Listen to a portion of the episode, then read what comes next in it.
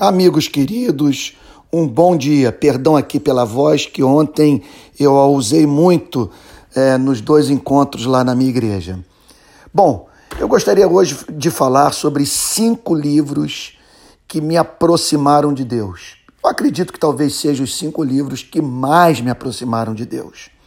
primeiro deles um livro chamado Religious Affections, que me parece, não, me parece não, foi traduzido para a língua portuguesa, que fala sobre as afeições religiosas, escrito no século XVIII pelo grande pregador americano Jonathan Edwards. Esse livro parece ter sido ditado por um anjo. Ele é profundo, simétrico, racional, bíblico irrefutável. Aborda o lugar das afeições na vida cristã.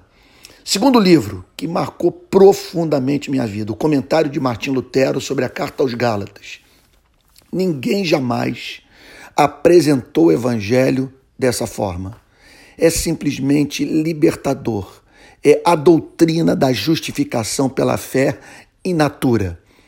Terceiro livro que marcou profundamente minha vida e me aproximou de Deus: Pensamentos de Blaise Pascal obra apologética capaz de transcender as mudanças e tendências do mundo da filosofia. Perene, ninguém jamais apresentou em tal extensão a miséria humana, porém sem vestígio de niilismo. Quarto livro que marcou profundamente minha vida, a série de Romanos, eu acrescentaria a série de Efésios de Martin Lloyd Jones, magistral. Doutrina, experiência e prática apresentadas numa harmonia, beleza e fidelidade bíblica que encantam. E, por fim, o The Rational Biblical Theology of Jonathan Edwards, a teologia bíblica e racional de Jonathan Edwards, que, que trata-se de uma, de uma sistematização do pensamento de Jonathan Edwards, que foi feita pelo grande teólogo e pouco conhecido no Brasil, talvez até na América, John Gerstner, teólogo, portanto, americano, que sistematizou a teologia do maior cérebro da história do cristianismo abaixo do apóstolo Paulo.